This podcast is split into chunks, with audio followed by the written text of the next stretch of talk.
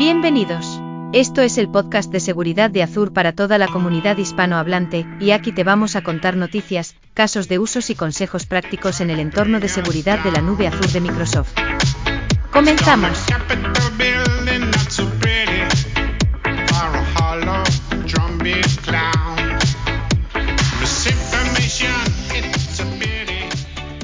Hola a todos, bienvenidos a un nuevo episodio del podcast de seguridad de Azure. ¿Cómo estáis, Gladys, Marcelo, Javier? Hola, ¿qué tal? Hola, Muy bien. Muy bien, aquí Muy estamos, bien. David.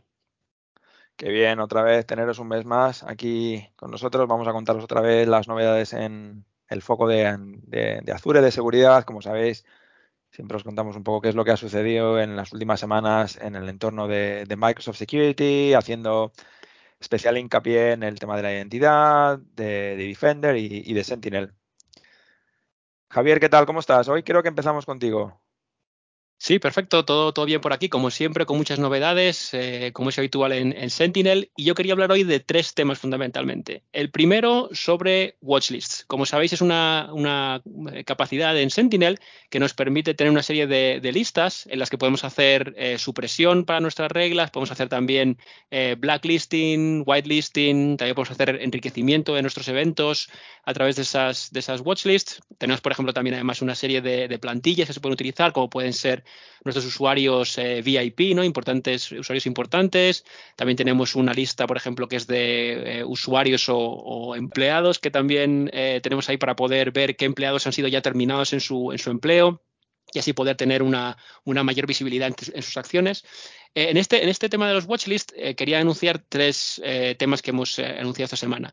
Primero, nuevas acciones para poder realizar acciones automáticamente a partir de nuestros playbooks. Como sabéis, tenemos nuestra parte de, SOAR en, en Sentinel y esas, esos playbooks pueden realizar una serie de acciones y muchas veces es muy útil poder manipular una de estas watchlists. ¿no? Por ejemplo, añadir un nuevo eh, récord, un nuevo, un nuevo eh, eh, ítem en esa, en esa watchlist, eh, ser capaz también a lo mejor de, hacer un update de esa watchlist, crear una nueva, borrar nuestra watchlist para poder volver a recrearla. Ese tipo de actividades que antes no estaban permitidas, había que hacerlo a través de la API. Ahora ya están incluidas en nuestro conector de, Logic Apps, de, de, Playbooks, ¿vale? Con lo cual, eh, ahora ya en vuestros Playbooks podéis utilizar esas nuevas acciones para eh, interactuar con esas watchlists de una manera mucho más fluida, ¿vale? Otra capacidad que hemos incluido también en Watchlist es eh, la idea de poder hacer una actualización de la Watchlist eh, en, en, en, bruto, ¿no? Es decir, eh, no solo añadir un único eh, elemento a esa, a esa Watchlist para poder añadir un grupo importante de, elementos a través, por ejemplo, de un fichero CSV. Que tenemos eh, en nuestro escritorio. Eso también es una nueva capacidad que hemos añadido. Y también en el portal, en el propio portal de Sentinel, hemos añadido nuevos filtrados y búsquedas en eh, el menú de, watchlist, ¿vale? Para que sea más fácil eh, buscar y filtrar todas las watchlists que tenemos. Como ya los clientes están teniendo una, un número importante de estas watchlists para enriquecer sus reglas, para hacer whitelisting, blacklisting, etcétera, eh, pensamos que tenía mucha, mucho potencial esta nueva capacidad y hemos metido ese nuevo filtrado y búsqueda dentro del menú de, de, de watchlist. El segundo tema que quería comentar era sobre eh, playbooks, eh, pero no en cuanto a watchlist, sino en el soporte de un nuevo tipo de Logic Apps que hay en, Azure. Como sabéis, Playbooks está construido eh, on top of Logic Apps, que es nuestro servicio serverless para poder hacer ejecuciones de, workflows.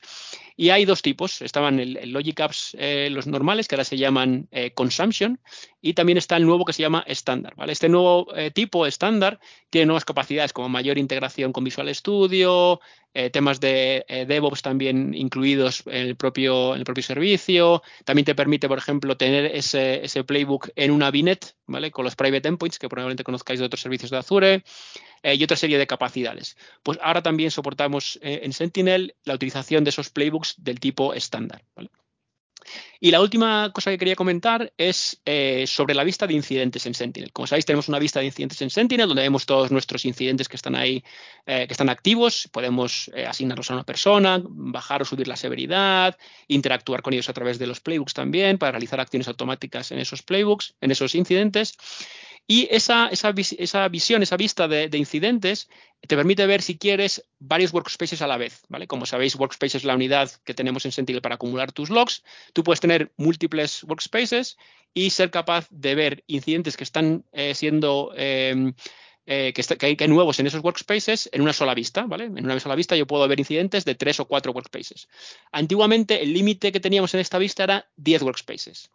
Hace no mucho lo incluimos, lo, lo, incrementamos a 30 y ahora con este anuncio que hemos hecho esta semana es eh, hasta 100 workspaces, con lo cual es una utilidad que, por ejemplo, es muy importante para MSSPs, ¿vale? Para nuestros partners que eh, realizan un servicio de seguridad gestionado para nuestros clientes. Ellos administran muchos diferentes workspaces en paralelo de esos clientes, con lo cual tener esta visibilidad de, de, más de 10, de más de 30 hasta 100 ahora es bastante importante para ellos, con lo cual una nueva capacidad también para, para nuestros MSSPs. También hay clientes que, que tienen esta, eh, este tipo de entorno con muchos eh, tenants a veces, con muchos diferentes entornos, con diferentes eh, equipos que tienen su, su, propio workspace de Sentinel, con lo cual hemos aumentado este, este límite. Y nada más por mi parte. Oye, Javier, una pregunta por el tema que estás comentando de los workspaces. Estaba pensando en cómo le cambia un poco la vida a un cliente que, que tiene un entorno muy distribuido, muchos tenants, muchos workspaces, eh, que tenía la limitación y quizá ha tenido que hacer un diseño basado en esa limitación que existía y ahora le estamos dando la oportunidad de centralizar la vista con más workspaces. ¿Cuáles serían los pasos? ¿Cómo, ¿Qué es lo que debería de hacer? Correcto, eso es, es, es muy sencillo realmente. Eh, el cliente no tiene que hacer nada, ya tiene sus eh, workspaces donde tiene Sentinel instalado. Como decía, si, tenía más de 30, eh, era imposible que él pudiese ver desde una sola consola todos los incidentes. Con lo cual, lo único que tiene que hacer es que sus analistas, cuando están ahora, cuando van a ver ahora sus incidentes, en vez de seleccionar un solo workspaces o, o solo 30 que, que, podían hasta ahora, puede seleccionar hasta 100 workspaces, ¿vale? Y automáticamente esa lista se va a refrescar y va a poder enseñarle a ese analista todos los incidentes que están ocurriendo ocurriendo eh, en todos, incluyendo en todos esos workspaces, ¿vale? Sin necesidad de tener que ir a ellos uno por uno. Con lo cual, digamos que mejora bastante la experiencia del analista y, su, su, interacción con, con, los incidentes que tiene en Sentinel. Mm. Como sabemos, este workspaces are, son, tienen un poder uh, tremendo y, uh, mucha gente quiere crear sus propios workspaces. hay muchos creados. Eh, que, que se pueden utilizar. Uh, puedes, eh, no, no me, uh, me acuerdo ahora, pero puedes mencionar algún entrenamiento que hay, haya sobre eso para que los, uh, eh, los que están escuchando puedan aprender si son nuevos con eso. Por supuesto, por supuesto. Por ejemplo, una utilidad que es muy, muy buena para la gente que está empezando es lo que llamamos el eh, Microsoft Sentinel Training Lab. Y pongo un link en el, en, el podcast para que lo veáis. Eh, básicamente lo que te hace es te, te despliega un, workspace nuevo y además eh, hace una ingesta de datos en ese workspace para que tú puedas desde el primer momento eh, ver, eh, hacer una especie de, entrenamiento paso a paso. Tenemos instrucciones, una guía paso a paso que te guía por todas las eh, diferentes eh, acciones que tienes que realizar para, por ejemplo, hacer conexión conexión de, conectores, para crear unas reglas, te van a saltar incidentes con esos datos que tú has creado, que hemos ingestado automáticamente, con lo cual una experiencia bastante fácil para poder iniciarte en Sentinel de manera rápida. Y Javier, ¿tiene un coste el Training Lab? No, no, no, eh, es totalmente gratis. Primero porque tenemos un free trial en Sentinel. El free trial en Sentinel son 31 días. Eh, y aparte más, la ingesta que hacemos de datos es tan pequeña, me parece que son 10 megabytes, que eso no, no, cuesta nada y además entraría obviamente dentro del free trial. Así que sin problemas, totalmente gratuito. Qué bien. Muy bien, Javier, bueno, pues muchas gracias. Un placer. Bueno, pues yo quería hablar sobre uh, Microsoft Purview. La vez pasada estábamos hablando uh, con Manon uh, sobre eh, la, forma de pro, proteger información y las herramientas que Microsoft 30, eh, 365 Compliance provee. Esas protecciones eran enfocadas mayormente en ficheros, uh, ya que Microsoft 3, 365 eh, eh, eh, lo que crea es mayormente uh, ficheros. Uh, pero hay eh, diferentes otros servicios que crean data que tienen que ser protegidos también. algunos de los servicios que hablamos eh, eh, la vez pasada era por ejemplo, Microsoft 365 Communication Compliance, el cual que se, enfoca en el tono y la elección de palabras que alguien, un usuario usa en email o chat y la razón que eh, eh, analiza esa información es para detectar alguna intención maliciosa o quizás una ofensa uh, o contra las leyes. Uh, otro de los servicios que hablamos era Data Loss Prevention, Information Protection. Eh, de nuevo, esos se enfocan eh, en la protección uh, de información en ficheros. So, eh, además de Microsoft 365, Azure también ha estado trabajando en proveer uh, protecciones a diferentes servicios de almacenamiento de data. Eh, eh, por, ejemplo, uno de los servicios se llama Azure Purview. Bueno, usuarios ah, nos han dicho que quieren analizar toda la información en un solo lugar, no importa qué nube estén usando. Por eso recientemente ah, Microsoft ha creado un eh, interfaz o un portal ah, donde se puede unir toda esta información de todos estos servicios que tienen que ver con seguridad de fichero o, cualquier otra data o información ah, que la organización crea. Y como saben, ah, cada vez que eh, unimos servicios, también cambiamos nombres ah, de los servicios. Por ejemplo, Microsoft 365 Communication Compliance, ah, eh, le cambiamos, eh, le quitamos el Microsoft 365 y le añadimos Microsoft Purview Communication Compliance.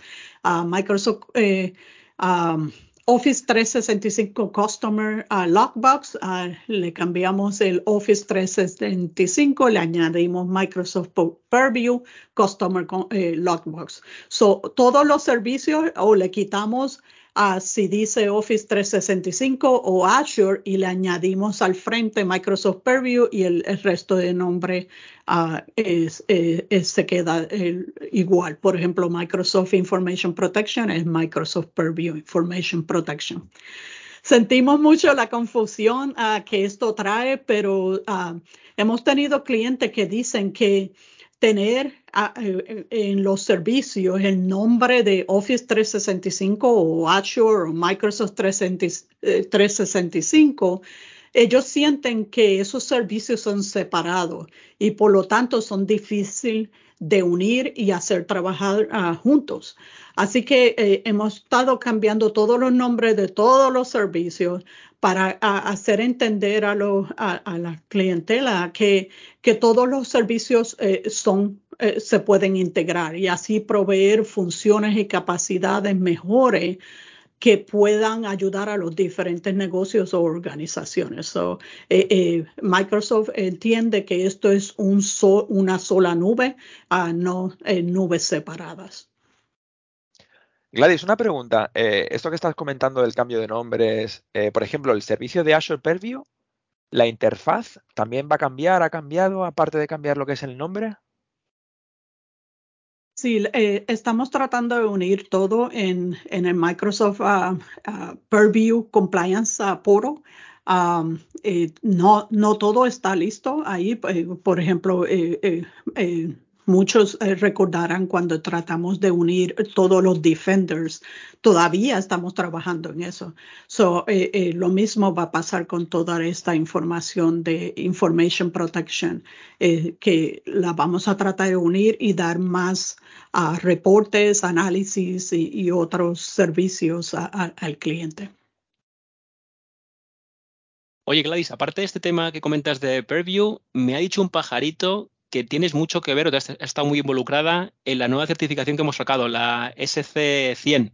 Eh, cuéntanos todo, cuéntanos todos los secretos sobre esa certificación nueva. bueno, um, Microsoft está tratando de, eh, hacer varias eh, certificaciones en relación con seguridad y este es una certificación para arquitecto. Y este hasta ahora eh, están pidiendo solamente un examen antes de, tomar el, el C100, puede ser el eh, SC300, que es el de identidad, o el 200, que es el de seguridad. Ah, eh, el, no, el 300 es identidad, 200 es seguridad. el AZ es 500 es Azure eh, Security, y entonces hay, hay, MS500 que es de Microsoft Compliance. Este, uno de esos exámenes hay que tomarlo eh, para poder eh, eh, tomar el, el, SC 100 y luego obtiene la certificación de Architect. So, vamos a tratar de, tener mucha información sobre cómo diseñar un sistema con Zero Trust, este, toda la identidad de un lado a lado.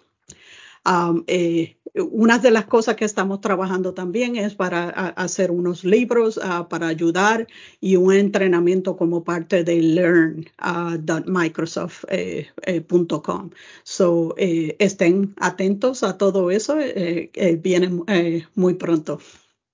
Genial, muchas gracias. Yo lo, intenté el examen, lo intenté, lo, hice en beta hace creo que dos semanas. ¿Cuándo salió? Va, hace poquito.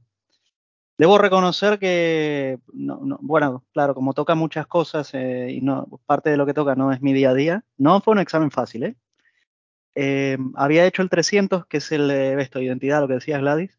En beta también, ese sí que lo pasé, bueno, cuando salió, como todos los beta, cuando salen ya al mercado, ahí te, te dicen si te fue bien o mal.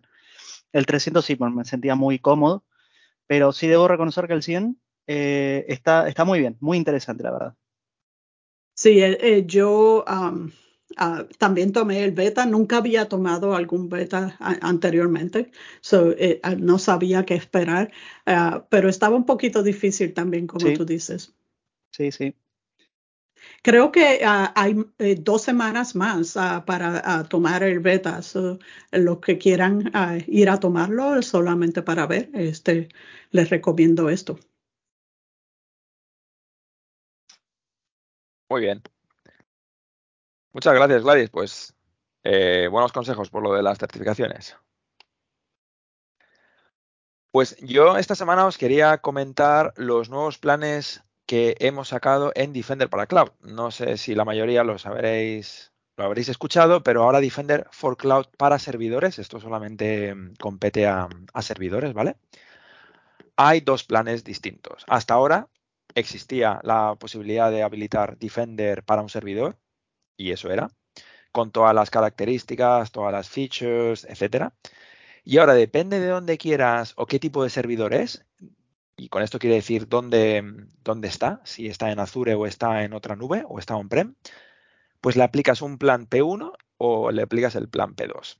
Y esto tiene una razón, y es que hay entornos como por ejemplo que son on-prem, donde la idea es empezar a desplegar una serie de funcionalidades como por ejemplo las del EDR, las del antivirus, las de Vulnerability Management, que son esenciales o más básicas. Y entonces este tipo de funcionalidades se recogen dentro del plan P1, que se llama Defender para servidores, plan P1. Y aquí lo que estás haciendo es básicamente darle la, mm, funcionalidad de eh, Defender for Endpoint, o sea, Defender para Cloud está habilitando el Defender for Endpoint en ese servidor, ya sea para un entorno on-prem, ya sea para un entorno de, un cloud de tercero, como por ejemplo Google o Amazon, ¿vale?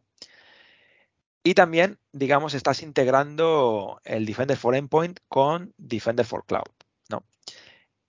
Tienes toda la potencia que tiene el Defender for Endpoint en cuanto a antivirus, en cuanto a EDR, en cuanto a Vulnerability Management, y luego también tienes la capacidad de hacer postura de seguridad en ese, en ese servidor.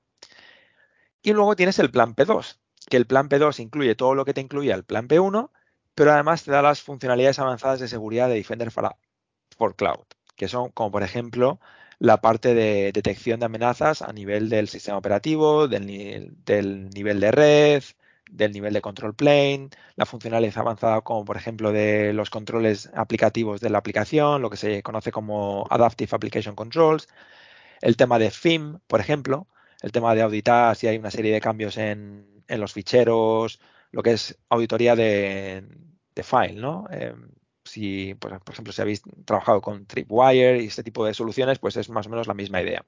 Tema también de darle just-in-time VM access, em, etcétera, etcétera. Entonces, este plan P2 obviamente tiene un coste distinto, que son 15 dólares al mes por servidor, y el plan P1 tiene un coste reducido, que son 5 dólares. Y además, pues este plan P1, no sé si con el tema del precio lo comparáis con, la posibilidad que ya existía de habilitar Defender for Endpoint para un servidor a través de eh, Microsoft 365. Es decir, antes ya existía una opción de habilitar Defender for Endpoint para un servidor teniendo licencias de Microsoft 365. Esas licencias también las podías utilizar para proteger un servidor, no solamente para proteger un desktop. Con estos nuevos planes de Defender for Cloud, la idea es que lo que estás haciendo es eh, consumo de cloud. Por ejemplo, si ya tenéis un agreement con Microsoft donde hacéis un commit de pues, gastar X dólares al año o al mes, pues puedes tirar de ese commit para desplegar el plan P1. Y el precio es el mismo que existía para comprar Defender for Endpoint para un servidor que eran los 5 dólares. Tienes dos opciones para comprarlo, ¿no? El modelo de licenciamiento de Microsoft 365 y el modelo de licenciamiento de cloud, que es por uso.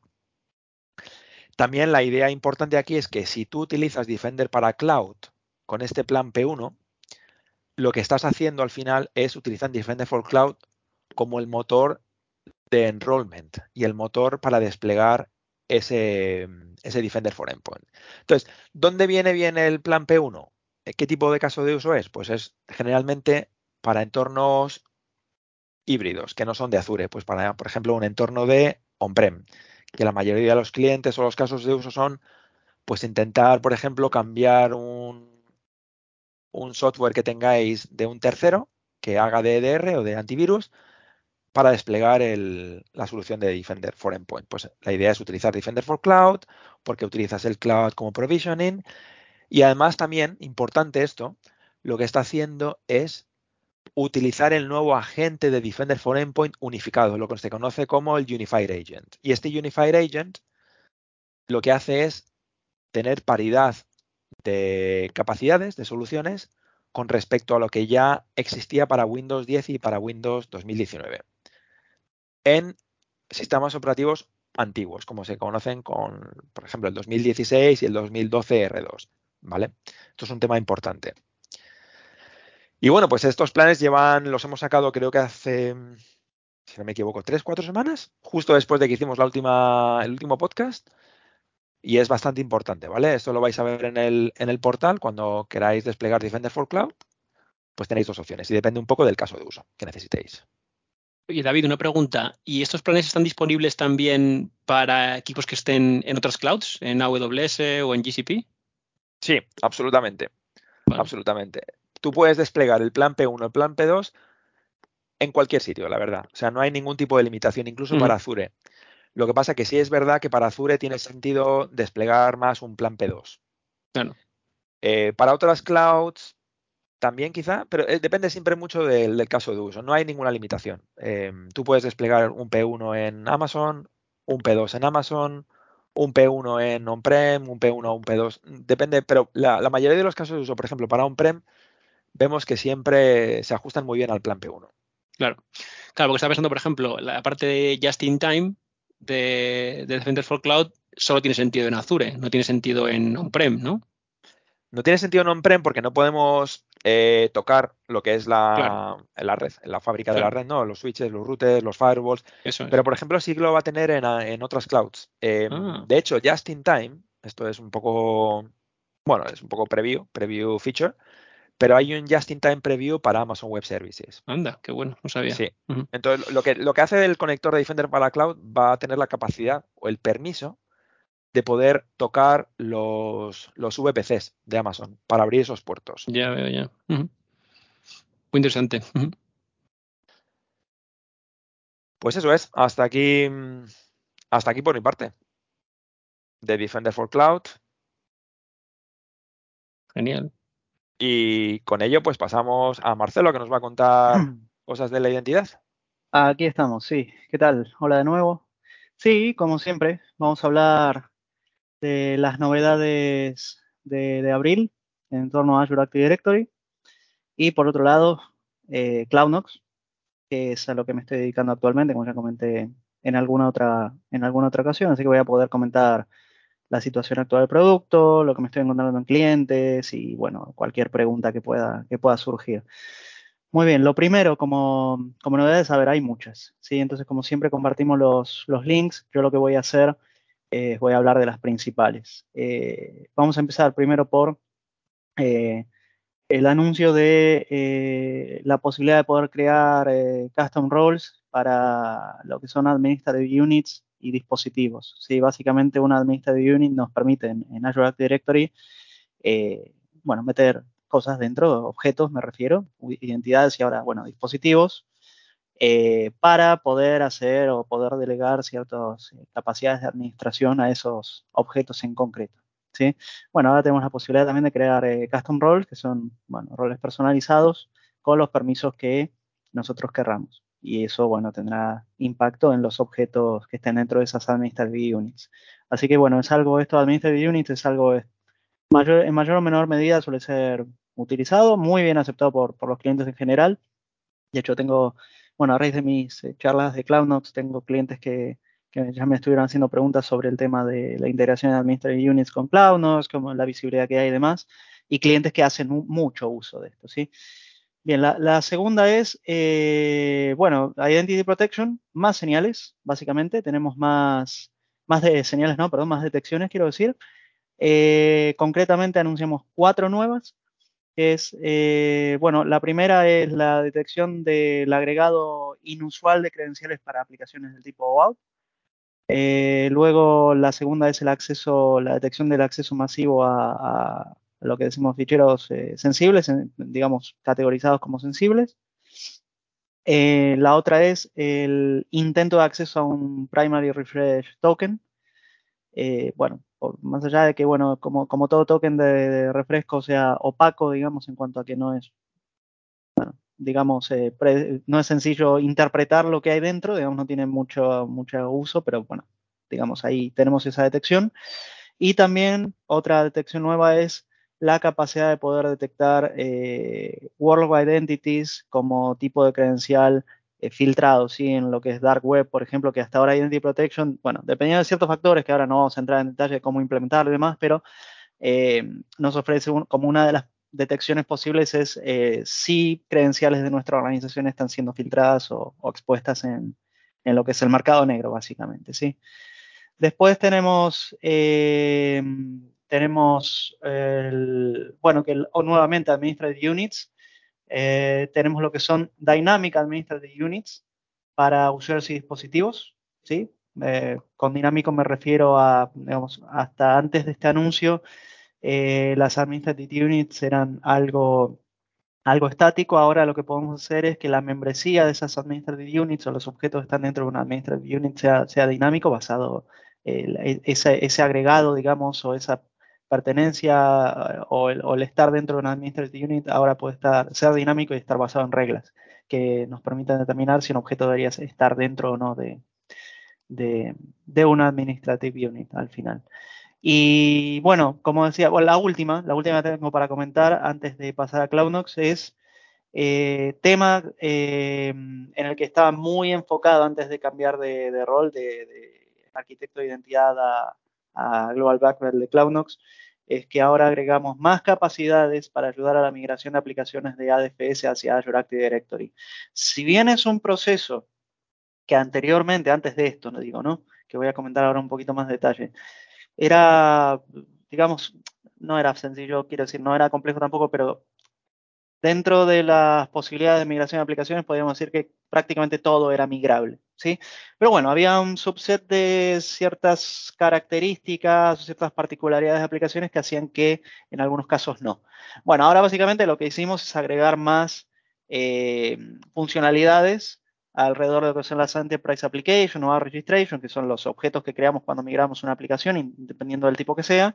lo que hicimos es agregar, por ejemplo, más, más reglas relacionadas, por ejemplo, con lo que son la personalización de las claims, que vamos a mirar las claims, si, si para quien esté familiarizado, se refiere a los atributos que esperamos eh, transformar o recibir del proveedor de identidad como parte del token que se genera o el token de acceso y enviar al service provider, que es la aplicación al final que, el usuario está, está consumiendo. Si entonces, como luego compartiremos los links, se verá todo más en detalle, pero estamos agregando más reglas y más funcionalidades relacionadas con esto. Transformaciones, la posibilidad de leer substrings, por ejemplo, bueno, en fin, muchas cosas, pero relacionadas a cuestiones que son de más bajo nivel o menos comunes que lo habitual cuando encaramos este tipo de, de, tareas, ¿sí? que es lo, que es la migración de, ADFS hacia Azure Active Directory para posteriormente quitarlo. Antes de pasar a CloudNox, ¿alguna pregunta sobre este tema? ¿O sobre estos temas, quiero decir? Marcelo, una preguntilla. ¿Hay alguna certificación o examen de Microsoft que se centre en el tema de Azure Active Directory? Bueno, es una buena pregunta. Eh, para complementar un poco lo que comentó Gladys también sobre el examen 100 de arquitectura. Eh, a ver, algo que me parece muy interesante, no, no es nuevo, Gladys lo mencionó, ¿no? El examen 300. Hay un examen en concreto que es este, que está enfocado a lo que es identidad, ¿sí? El SC 300.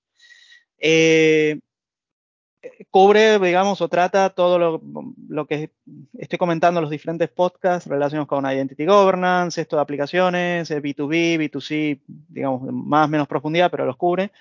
Eh, pero sí hay otros. Eh, como parte del track tenemos el 900, que es el Fundamentals, que eso toca un poco de todo, y el 200, que es el que habla de, bueno, Sentinel y otros productos más de, seguridad, enfocados a seguridad, ¿no? Eh, pero bueno, entre los cuatro, al final, eh, podemos cubrir podemos cubrir todo, pero el, específico para lo que es, el específico está relacionado con Azure Active Directory es el SC300, que recomiendo, estuvo en beta hasta hace unos meses, eh, lo hice en beta y como comentaba antes, ¿no? Lo hice en beta, me, me, resultó, siendo de mi mundo, digamos, me resultó un examen muy, muy preciso, muy interesante, la verdad. Y para esos que no conocen, este, el Learned .microsoft.com eh, tiene eh, entrenamientos para todas esas certificaciones de gratis y son a buena, mucha buena información. Sí, sí, la verdad es que el material es de muy buena calidad. Sí, sí, sí, totalmente, totalmente de acuerdo. Bien, lo otro, bueno, sobre lo que quería hablar es CloudNox. Eh, como, como sabemos, desde el 23 de febrero está en Public Preview en el mundo excepto en EMEA, pero hay, una explicación para eso y es eh, GDPR, sí, básicamente, a ver, para, dar un poco de contexto, esto es lo que de manera realmente muy transparente explico a, los clientes con los que, con abro sobre, sobre CloudNox. Eh, a ver, cuando compramos, eh, la, empresa es, una empresa de origen americano y como tal está operando solo, solo en este país, ¿sí? GDPR no, no llega, a, Estados Unidos. Entonces, ¿qué pasa? Cuando lo expandimos, a, lo extendimos perdón, al resto del mundo, nos encontramos con que, eh, bueno, en el caso de MEA debemos hacer el producto compliant con GDPR. Y aquí tenemos, debemos ser muy estrictos, ¿sí?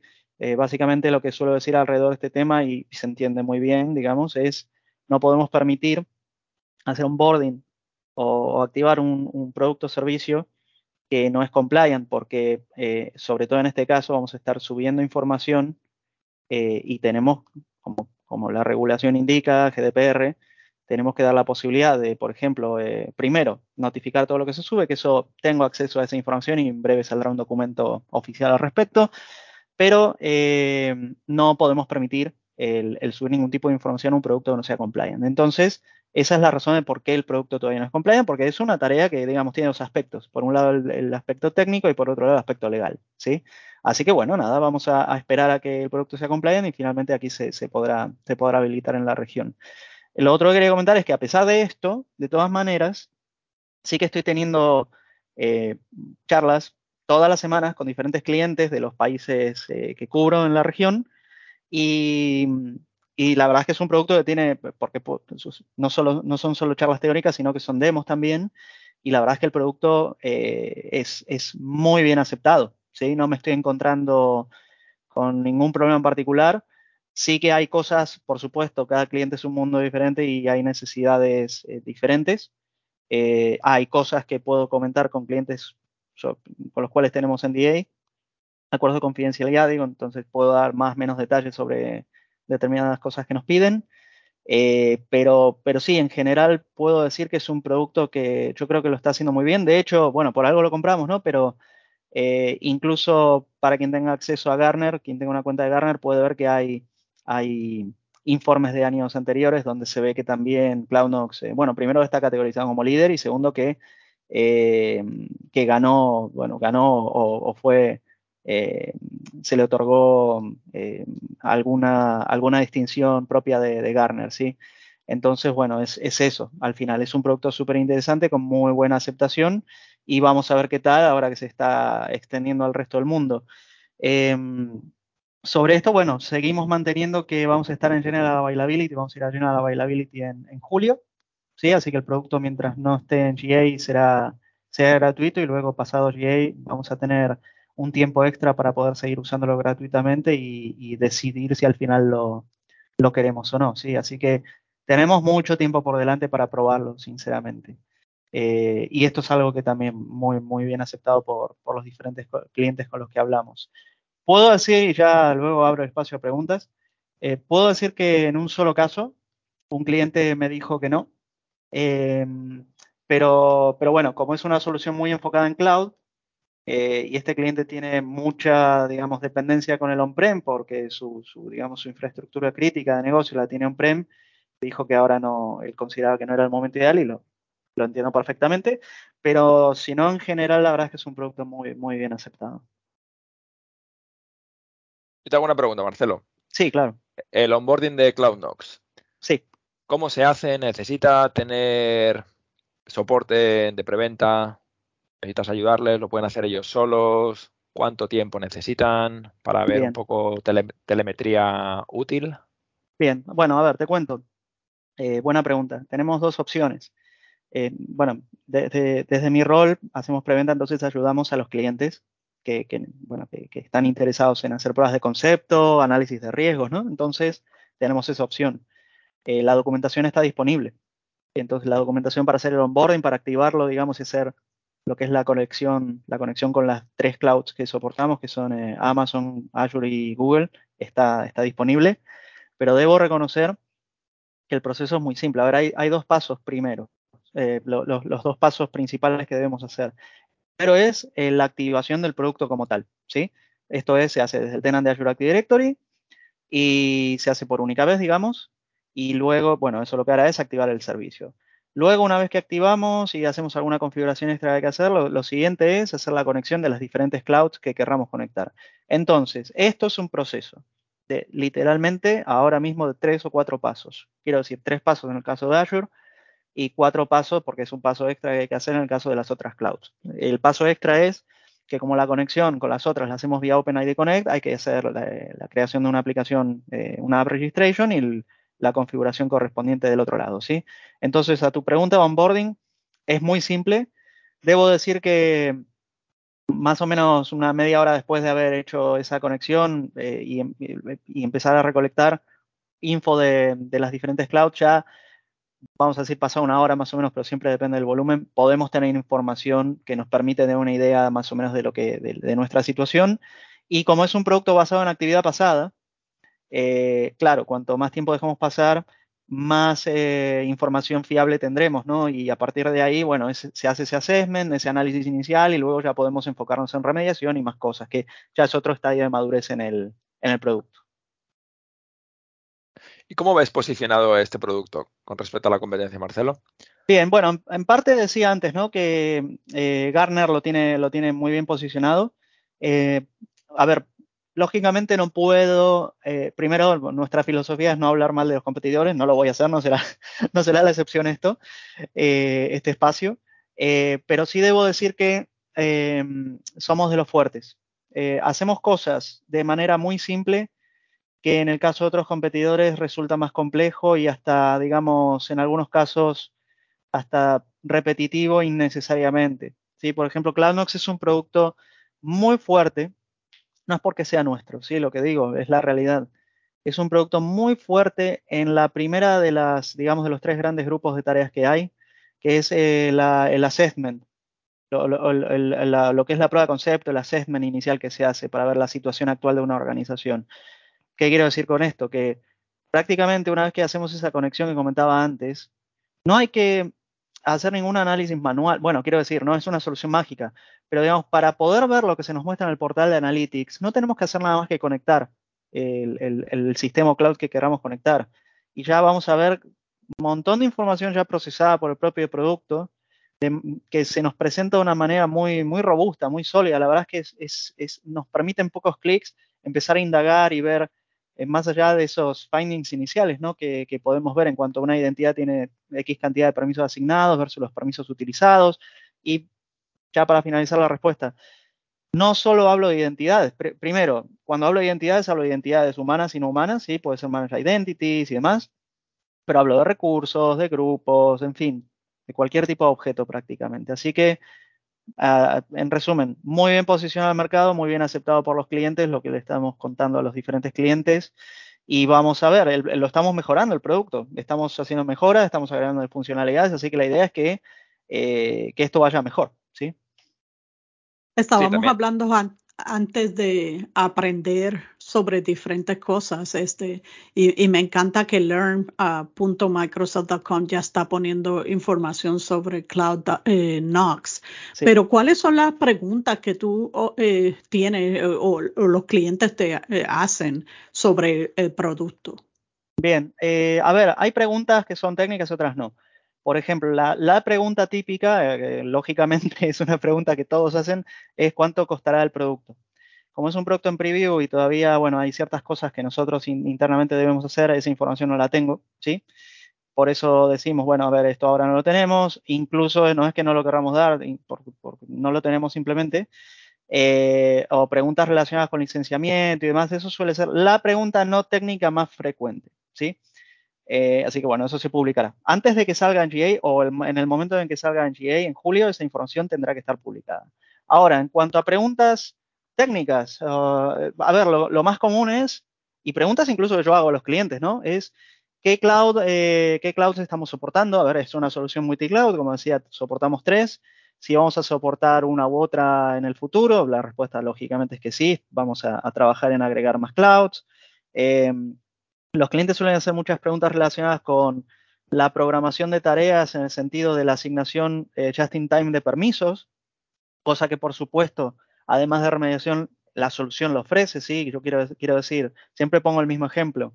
Si quiero ejecutar algo eh, un día específico de la semana, vamos a decir un viernes por la noche, todos los viernes, una tarea programada usando una Managed Identity, y esa Managed Identity necesita un rol o un set de permisos específicos o, o bueno, en fin, una asignación de tareas, yo puedo hacer esa asignación a, una hora específica y por un tiempo específico y CloudNox lo que hará es el provisionamiento y desprovisionamiento automático de esos permisos. ¿sí? Es algo, la verdad, que muy solicitado. Y cuando vemos que realmente hacen falta tres o cuatro clics para configurar esto, la verdad, es, eso es algo que genera ese efecto ¿no? de, eh, muy positivo de, sorpresa por parte de los clientes. Así que estas suelen ser algunas de las tantas cosas. Después, eh, muchas preguntas alrededor de remediación, creación de roles, qué hacemos con los roles que ya tenemos. Y, ah, por supuesto, cómo se integra con PIM, que aquí puedo decir muy rápido, y ya, pero si no nos vamos de tiempo. A ver, eh, una pregunta que suele surgir alrededor de PIM es, ¿va CloudNox a reemplazar PIM? Y la respuesta es no, ¿sí? la respuesta es que no. Pero sí que tenemos cierta visibilidad y estamos agregando más workloads y la idea es que, CloudNox sea la pieza central de gestión de permisos. Eh, sí que tenemos visibilidad sobre si un, un, una identidad, por ejemplo, tiene, tiene un determinado rol asignado que es elegible. Tenemos visibilidad sobre los roles y los permisos de los roles. Eh, y, sobre eso podemos trabajar para aplicar remediación.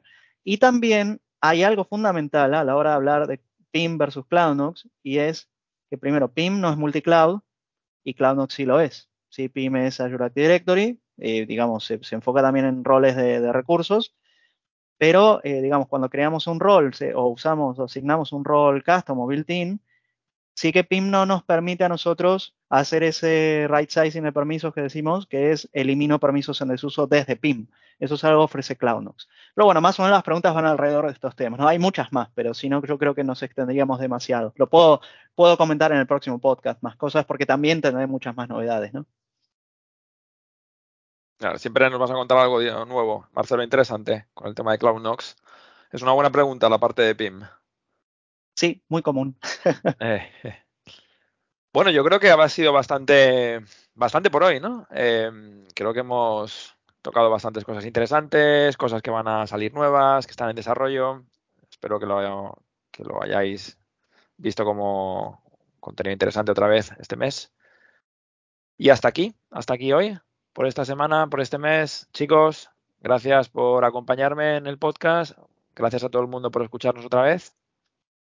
Y que tengáis muy buen día.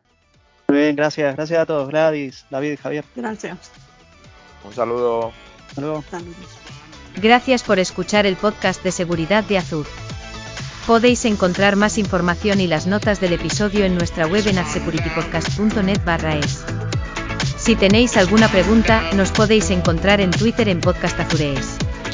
La música de fondo es de techmister.org y licenciada con Creative Commons License.